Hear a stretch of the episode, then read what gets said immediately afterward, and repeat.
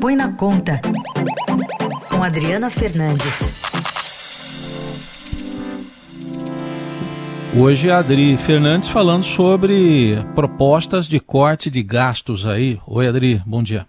Bom dia, Carol. Bom dia, Heisen. O presidente da Câmara, Rodrigo Maia, ele está tentando colocar sentado à mesa todo mundo para discutir um cronograma de votações até o final do ano da agenda econômica. Ele considera essencial votar a PEC emergencial antes do orçamento é, de 2021. Essa PEC é que vai conter as medidas de corte de despesas e, sobretudo, é, o financiamento, né, apontar o financiamento para o programa social do governo. O prazo é curto e ele, inclusive, já fala né, de que a votação da PEC, a votação em dois turnos no Senado e na Câmara, pode terminar somente em janeiro de 2021.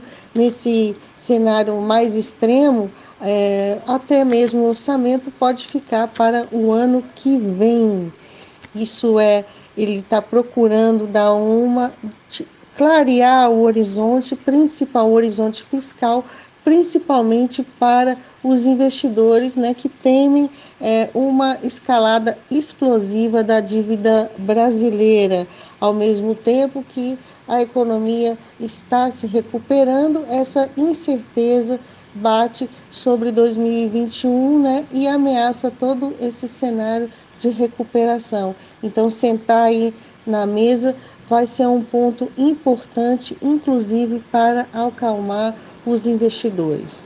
Muitas medidas estão no radar novamente, inclusive medidas que já foram né, criticadas pelo próprio presidente Jair Bolsonaro, entre elas mudanças no abono salarial e há também medidas que, temporárias né, de, de, de limitação por dois anos, como por exemplo de auxílios pagos ao funcionalismo público, como o de alimentação.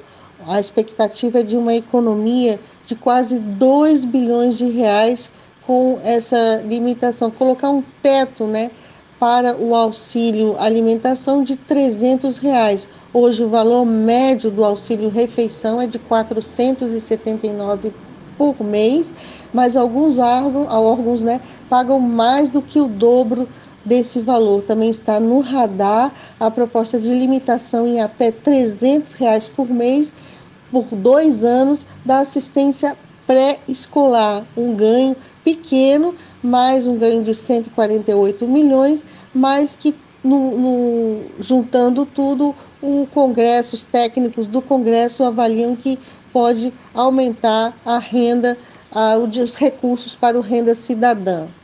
O importante, na visão do presidente da Câmara, é que o teto de gastos, né, aquela regra que impede o crescimento das despesas acima da inflação de um ano para o outro, seja mantido. Isso ele disse que não abre mão.